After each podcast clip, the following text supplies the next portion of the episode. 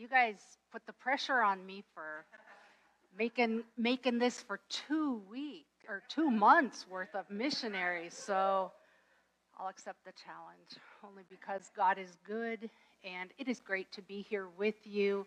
Uh, I, gosh, I haven't been in West Des Moines Open Bible in a long time, like probably 20 years. But glad you're here. Thank you. Thank you. I went to school here in Des Moines a long time ago.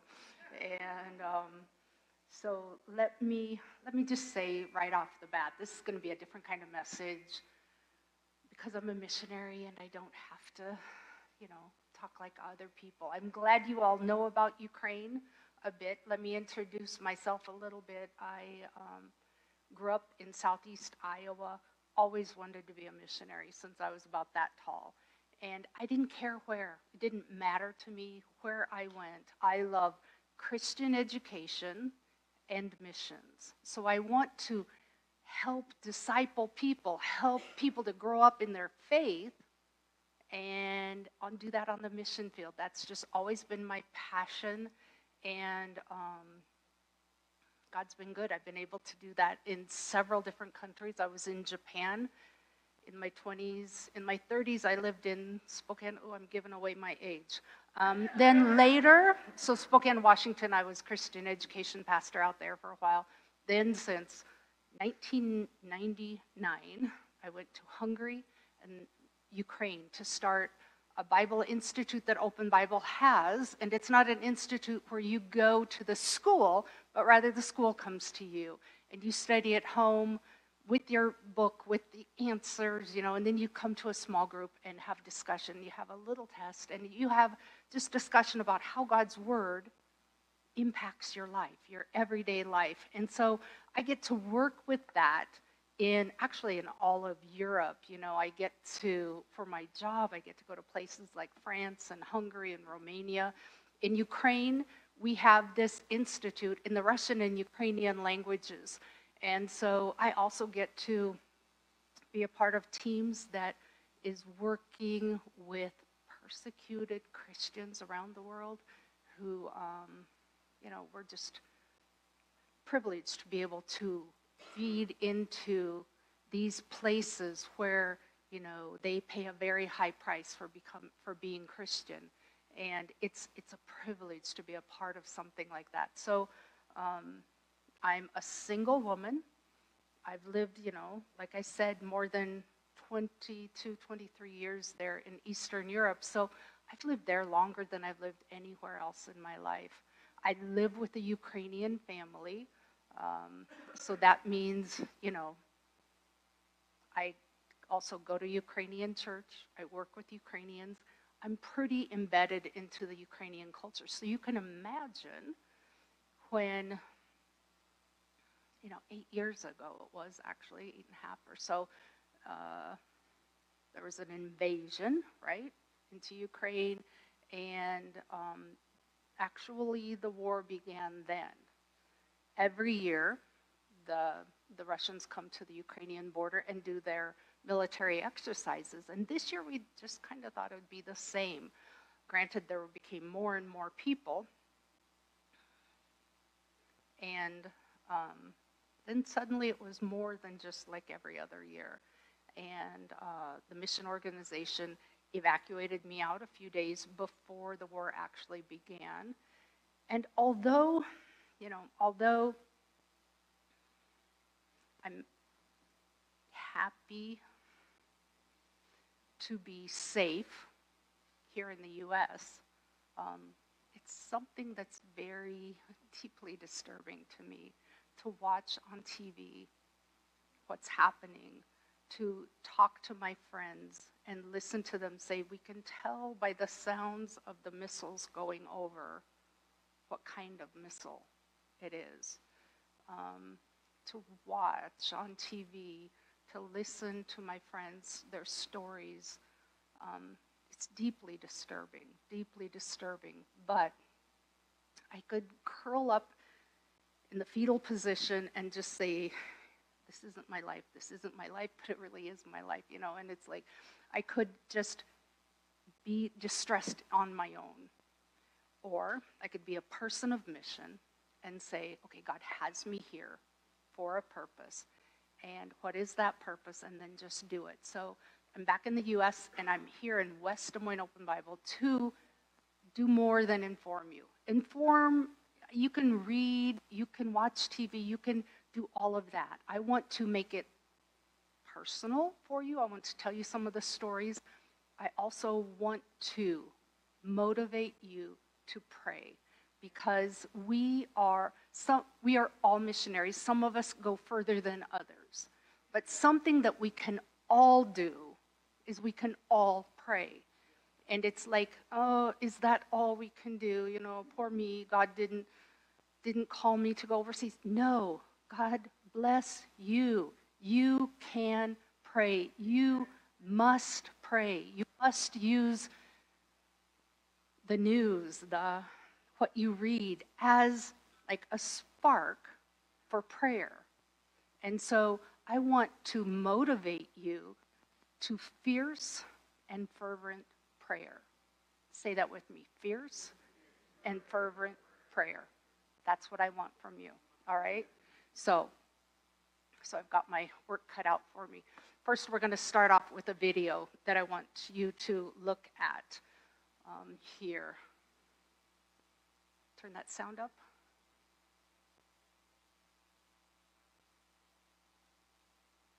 Turn the sound up?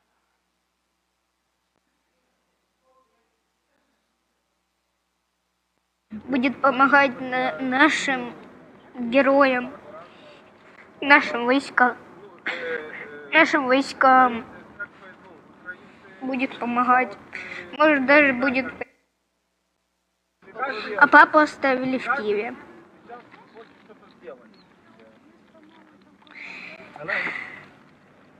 A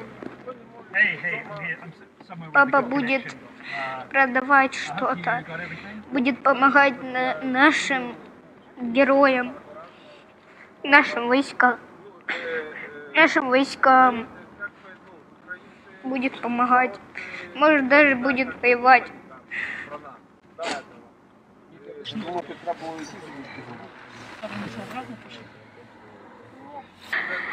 Мы шли где-то три часа, и вот вы нас спасли.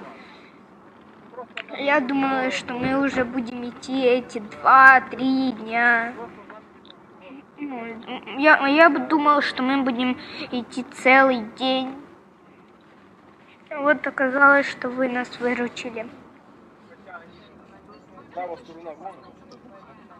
So, this video is back from the early days when people were leaving Ukraine.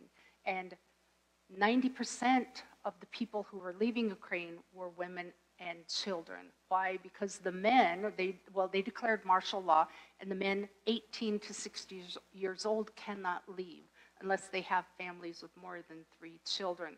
So, kids like this little Mark, and I don't know him, but don't you just want to find him and hug him and and just you know um, that's one one little boy. There are millions of kids who've had their lives changed because of this war. They've seen things. They've heard things. They will always remember february 24th 2022 they will remember that date. Um,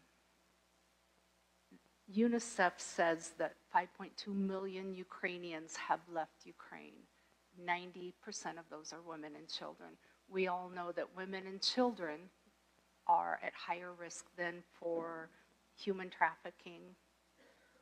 Um, the whole displacement of people,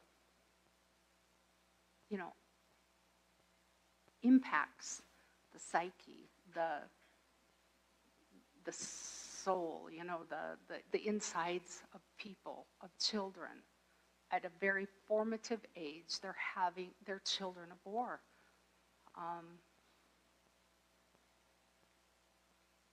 it, it can have lasting effects for generations. It can. So as you pray for Ukraine, pray for the children. Half, over half of the children in Ukraine are displaced. Either they are, that means they're not living in their usual home. That means maybe they've gone further west, maybe their parents have sent them to um, their grandparents just a few miles away. I know children like that. I know other children who have gone clear across the country. Ukraine is the land size of Texas, so it's a big place. Um, but so you can go and find safer places. Other people have gone all the way into Poland, Hungary, Slovakia, Romania, uh, Bulgaria. I mean, I know people in the Netherlands. I know people in Germany. I know, you know, I look, I told you we have an institute, right? Students all around the country who are studying in their home, or in their home churches. And I look on social media and our students are all over Europe now. They're just, they've gone, they've fled, and they're gone. So pray, pray, pray for the children when you pray for Ukraine, all right? Also, pray for those people in cities that are being bombarded. The bombing has gone on for, what is it now, 80 days? Over 80 days, day and night, bomb, air raid sirens. We have an app on our phones that will, you can set it so that it will tell you when there is an air raid, meaning possibility of something flying over you, landing on your house, whatever. It, we have an app that will tell you when that's happening in your own area. It disrupt, it disrupts, as you can imagine, work, school, sleep. Kids are still going to school. People are still going to work. Actually, 40%, for, over 50% of the people are still working in their regular job. And that, that number is actually increasing because people are coming back and working. Hypersonic missiles, they go five times faster than the speed of sound. Really hard to intercept. Um, cluster bombs, phosphoric bombs, chemical warfare and of course, the nuclear threat. Pray for people who are being bombarded. Some cities are being held captive by the Russian army. Uh, they stand in line for bread, and boom, there, a missile comes in. N- nothing is safe in some of these cities. Not all of the cities, but in some of the cities. Um, I have friends who have lived in free Ukraine. Um, 80 days ago, they were free. Actually, um, 50 days ago, 40 days ago, they were living in a free city. Right now, they cannot get out of their city. And there will be elections, and their fate will be somewhat determined by the oppressors. Um, I know these people. It's not just a movie, it's not just a TV story. It's, it's real. You know, when, when you see when you see the maps, if you watch the news or read the news, you see maps of where all the bombings are happening, where the occupation is happening. You see, you know, you can't even maybe pronounce some of the cities, which I don't blame you. I'm always saying, I'd like to buy a vowel, you know. uh, Dnipropetrovsk, you know, I mean, like some of these words, is like that, that combination of consonants doesn't exist in English. But so, you know, you can focus on that. But what I see are my friends my people that I know, our students. I look at some of these places that have been bombed and I, I say, I wonder if one of our students lived there. I wonder if they got out. I wonder if, you know, I, I just have many questions. So pray for those people who are being bombed.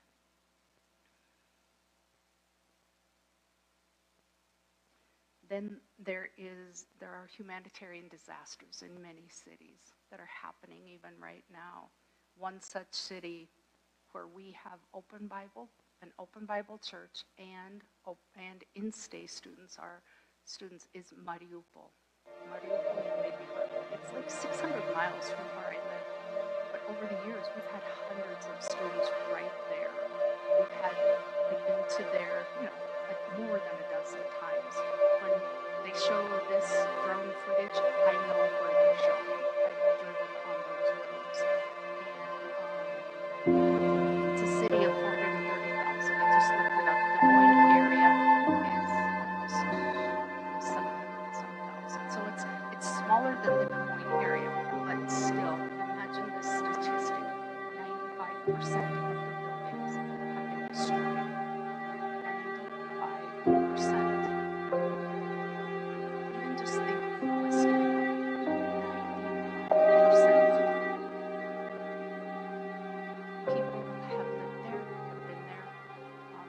To get out. Bombs falling at one point, they were falling every 30 minutes all day, all night, all day, all. People ones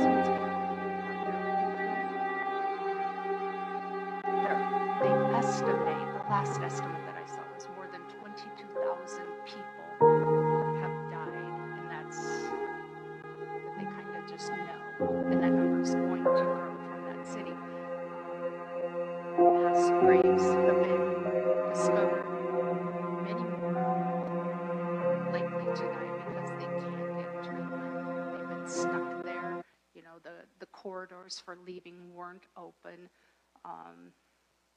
imagine when they opened up a corridor and said, okay, you can leave, meet at this place, and, you know, meet at this place, and we will take you out in buses. We'll take you to a city in Ukraine, and then you can go west from there. You can just find your way to wherever you want to go. Well, so they got on the buses. They got on the buses, and then, and then they took them to that city. But then they took their passports, took their phones, drove them east, right into Russia, then took them to one of 66 camps where they have papers. They no longer have their passports, but they have papers that say that they must stay in this area. They cannot leave for at least two years. They don't have their phone numbers of their loved ones. No one knows where they're at. And this is their reality.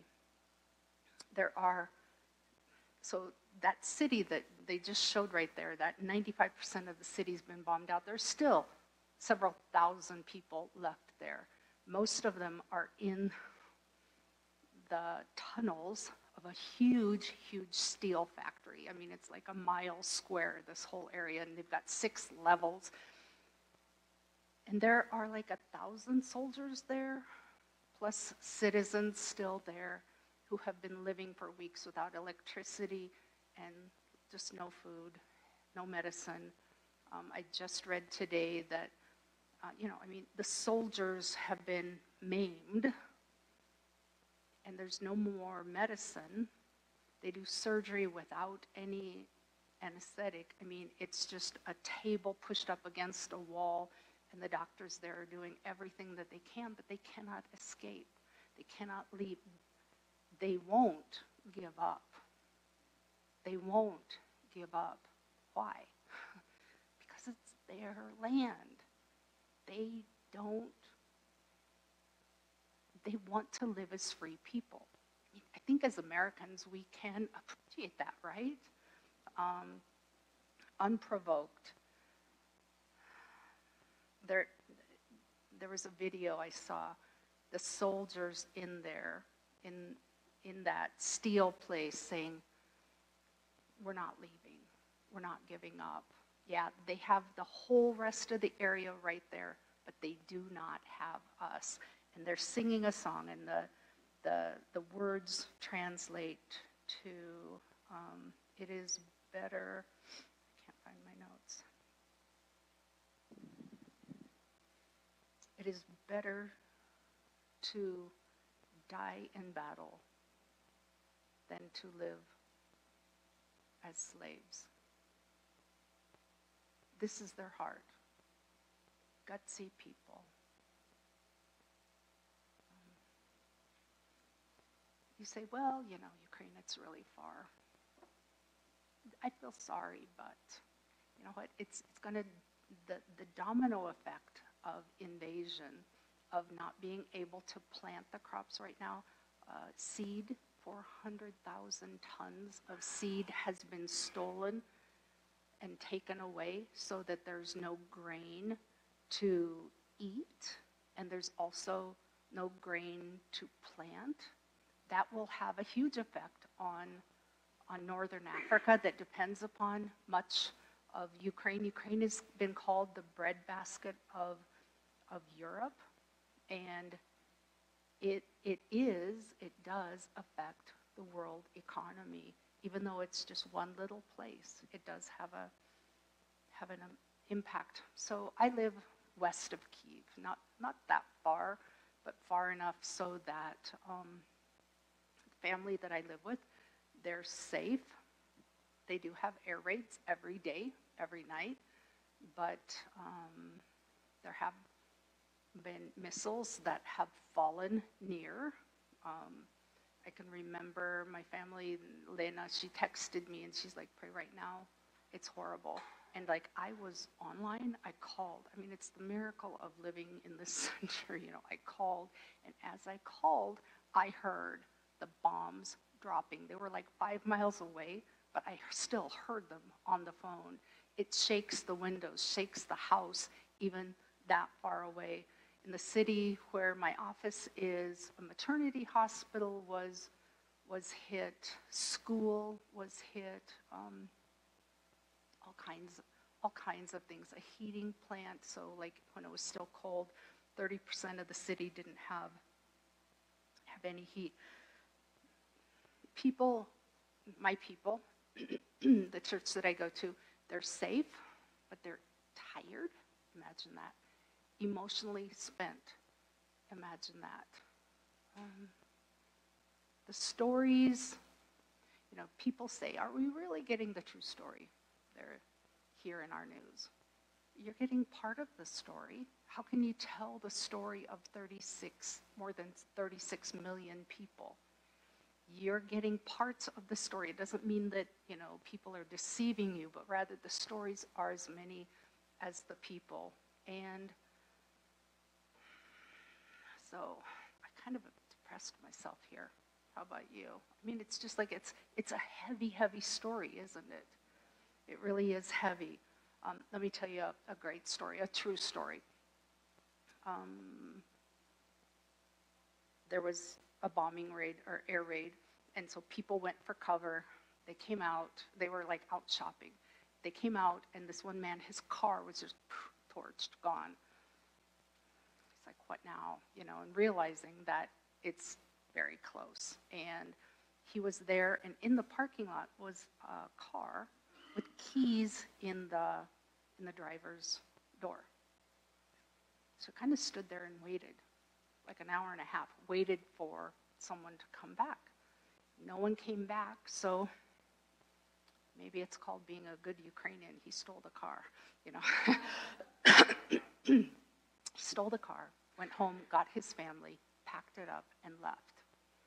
And um, when they got to a safer place, he noticed that in the in the glove compartment was a piece of paper with a name and a phone number on it. He's like, ah, it's probably probably the owner. So he, he called. He said, So do you have a whatever kind of car? He's like, Yeah. He said, Me too. you know? Um, he said, I have a confession. I stole it. He said, No, you didn't steal it. He said, He had four cars, this other guy. he had four cars. And he said, I took my family and we, we are in a safer place. But before I did, I took all three of the cars to different parts of the town, filled up the car with gas, and left the keys, and, and all hoping that people would steal his cars, that they would get away to safety. He, um, he said all three cars were taken, and all three people who took the cars called. You know, that says, that says to me, I mean, just about the goodness of Ukrainians on both sides. You know what I mean? Yeah, I stole your car, but I'm calling you. And he said, he said, um, the, the one guy who stole the car, he said, here, tell me where you're at and I'll, I'll bring it back to you. He said, no. After we win the war, we'll meet again. and we'll talk about the car. Ukrainians are not saying, they're not saying if we win the war. They say when, when we win the war. So there are, are, many, many, many stories. Um, Ukrainians, I told you already, there are 5.2 million people who have left Ukraine, but maybe something I haven't seen a lot of is that Ukrainians are coming back into Ukraine. Already more than a million Ukrainians have come back, and you're saying, how? Why? It's like because the bombing isn't everywhere, and because the Ukrainians are not looking to live in Europe. They're looking to live safely in their own homes. That's what they want to do. Um, so they're returning at, at one point, it was 45,000 people per day coming back to their, to their land. So after 80, more than 80 days, what's the new normal for Ukrainians? Devastation,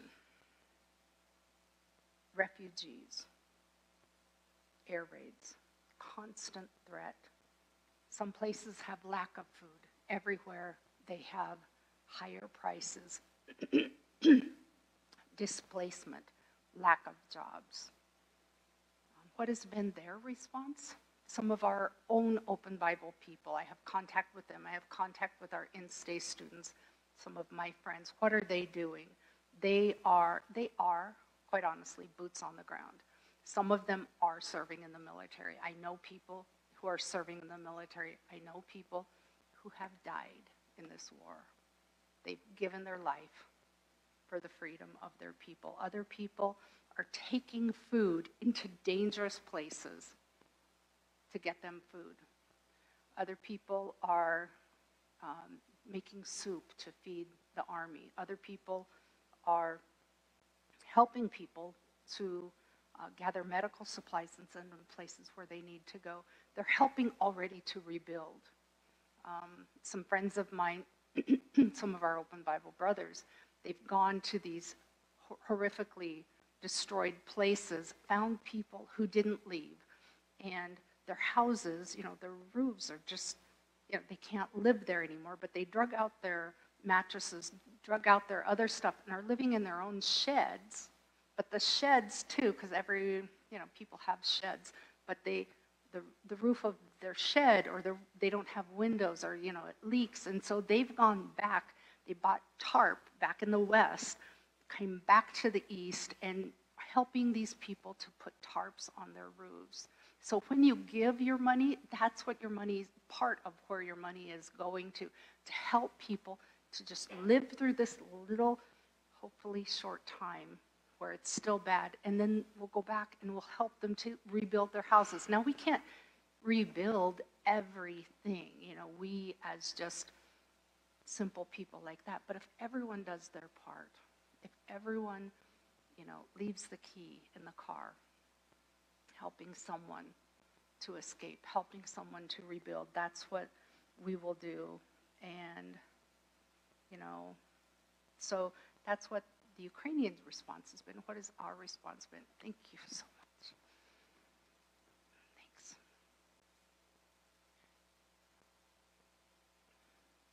So they have boots on the ground. Now, our response, I believe, is to have knees on the ground. Yeah, it's good. It's right. Remember what I said? Fierce and fervent prayer. That's what we need. Um, I promised my friends we would pray. You know, I, I talk to people back home every day, twice a day. Um, wake up in the middle of the night and call so that I can get them at a good time.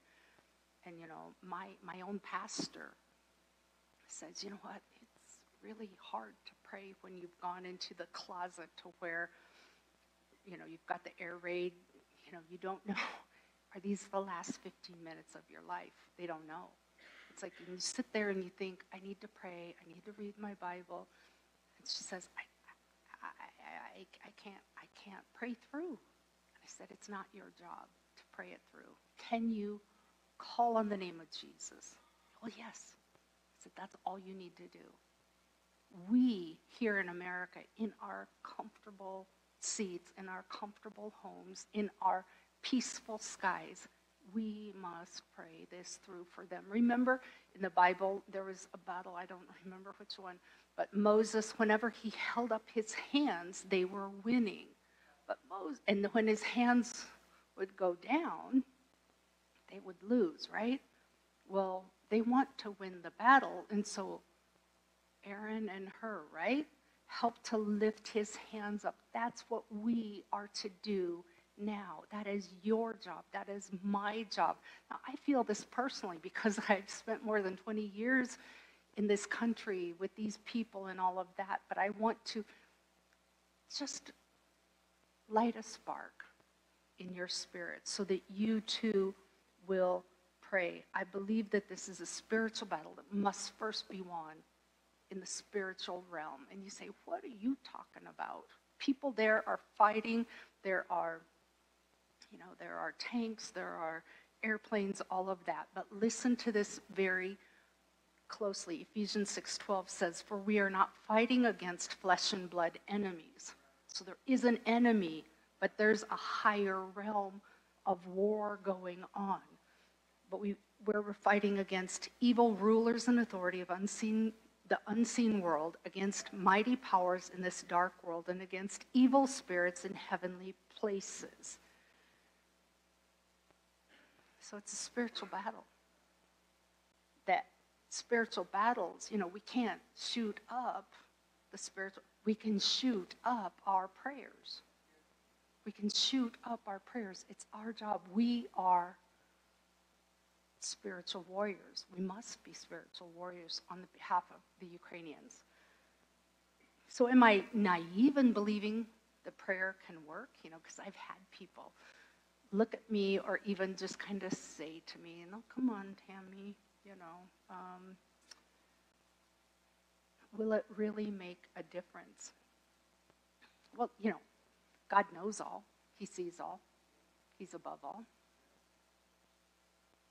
And yet He still says, bring your requests to me. So, so I- will request God take care of the Ukrainians. God help them. You know, and like I will be specific. I will pray for those children. I'll pray for those people that are getting bombarded. I'll pray for those cities where people are hungry and dying. And and I will pray for my friends. I will pray for the soldiers. I will pray for, I mean, those who are in other countries. I'll pray for them with more than just a hope that God is hearing me, but a belief that God is hearing and that He will answer. It is our responsible to pray through. And I'm going to, okay, so I, I won't talk politics with you, um, mostly because I hate politics and, and because we're not about politics here. I'm speaking to you as humans. I'm speaking to you. You know, people have said, this isn't our war. Really? Are we not human? Are we not Christians? Are we not our brother's keeper? Are we not supposed to lift up the hands of those? You know, if, if it was the missiles flying over you, would you want the church at this vital moment to sit back and say, well, you know, what can we do? No. Let it not be said of us that we did not do our part. I'm not saying you have to go.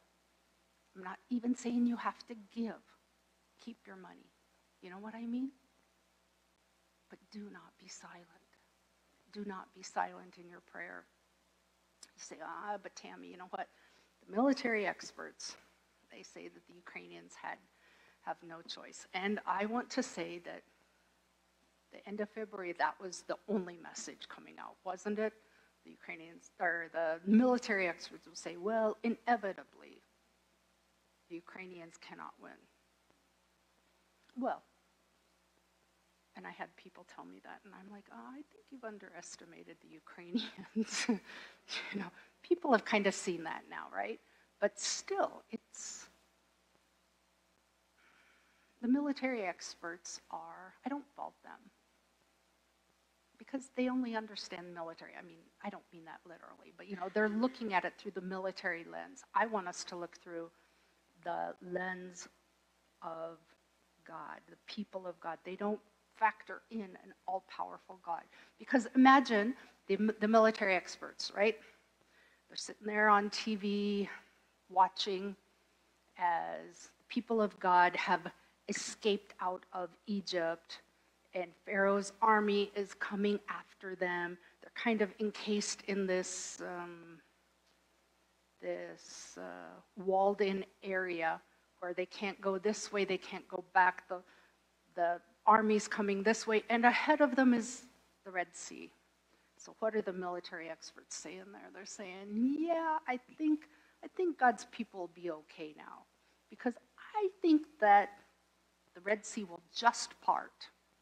Now, they couldn't have predicted it. They wouldn't have predicted. They would have said they have no chance. But God. But God. Then there's in um, there's Gideon. And he had this big old army, and God said, keep making it smaller, smaller, smaller, until he had 300 men who had what torches, they had ram's horns, and they had clay jars, I think, against the Midianites, the best military of the time. There was no chance but God. But God. And then, of course, David and Goliath. I mean, who could have said, you know, David couldn't even wear uh, the, the armor. It was too heavy, it was too much. Because armor doesn't save us. God. God takes care of us. It took just one stone, one day, one man. You know, so even as it were, think of your prayers as stones being hurled to kill the enemy. The enemy, I do say to you, is not Russia. The enemy is, are, I'm not against Russians. I have many Russian friends. The enemy is not even the president of Russia. It is the demonic spirit behind that. And that is what we must fight. That is what we must, we must defeat. That's what must be defeated. That spirit has been in Ukraine for at least eight years. And it's just gotten stronger and stronger. And we are the people of God. I, I beg you, right? I'm asking you. Do not be silent. Do not be indifferent. Do not just say, well, God knows. Pray for physical, spiritual, and emotional strength. Pray that people can eat, that they can sleep. Pray that they find shelter in right time. There's so many ways to pray. Let the Holy Spirit direct your prayer. It's a challenge to, to their faith there in Ukraine to believe. They pray Psalm 91 over themselves. Um, and to really, I mean, they're being tested, their faith being tested. Will God truly pull through for us? Will God, you know, just, they just believe it.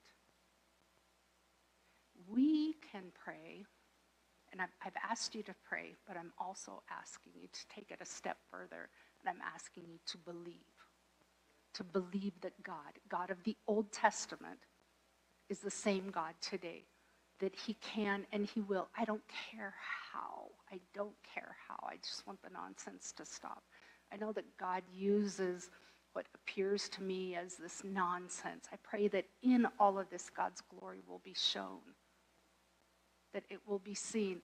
President of Ukraine said, actually a couple of months ago now, we do not know whether we will survive in this war or what damage it will be to our country and ecology, but we hope the world will learn and see how God is on the side of the weak and faithful against the demonic powers behind our aggressors. Will we rise to the challenge to pray fiercely and fervently? have faith in God, in the God of the unexpected, the God of the impossible.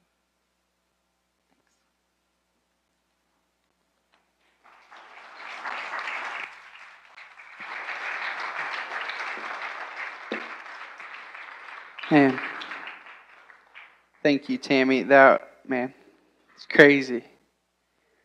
Can we be a church? We just went through our series, right? Teach us how. And one of the weeks was teach us how to pray.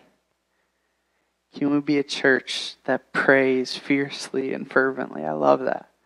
Praise for the kids, praise for the safety, praise for the people that are being bombarded, praise for the people going to school and work on a daily basis, praise for the humanitarian disasters, praise for the 45,000 people returning daily, praise for the agricultural impact, and praise for shelter. We'll send that out in a list so that way you guys have it as well. But can we be a church that prays daily? Prays continuously for this. So I just want to thank you again, Tammy. That was incredible. And I want to close this in prayer, and then we will go out through our Sunday. So, dear Father God, we thank you. God, we thank you that you are bigger than it all, that you are bigger than anything that we come up against, anything that we face, God, that you're bigger than this war in Ukraine. God, and we pray for the people there on both sides, God. God, I pray that your power would be shown. God, when the odds are stacked ever in the wrong direction, in the wrong favor, God, that you are still bigger than it. And God, we thank you in advance for what you're going to do. God, we believe, God. We aren't just a church that prays, we're a church that believes. And God, thank you for who you are. And God, thank you for this church, your church, West Des Moines Open Bible. In Jesus' name, amen. Hey, go in prayer today, church. We love you.